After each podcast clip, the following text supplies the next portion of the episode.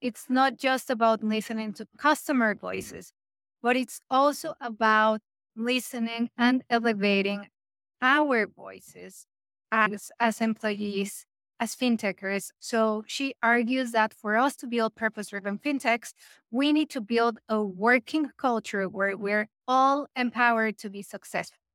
And basically, what would happen is that a business that is successful in empowering everyone to creating this culture, they will draw in the best talent in the market, like minded talent in the market. And then that will create a culture that is about people for trying to bring the best of themselves. Which, if you think about it, if you remember, that's what Simon said at the beginning. Purpose is not just about adding value, but it's purpose is about being the best version of ourselves as individuals and as companies. So I love that kind of like now we're connecting the dots between different, different, very, very different people across the industry. Hello, and welcome back to Purpose Driven FinTech. I am your host, Moni Millares. And this is a very special episode because it is the first solo episode of the show.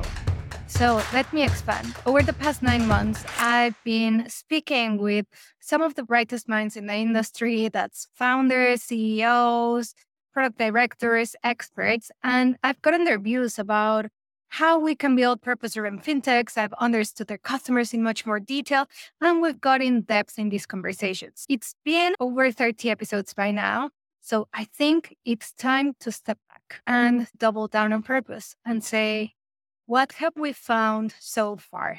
In this episode, I'm going to cover four specific topics. What is purpose? What do we mean with purpose?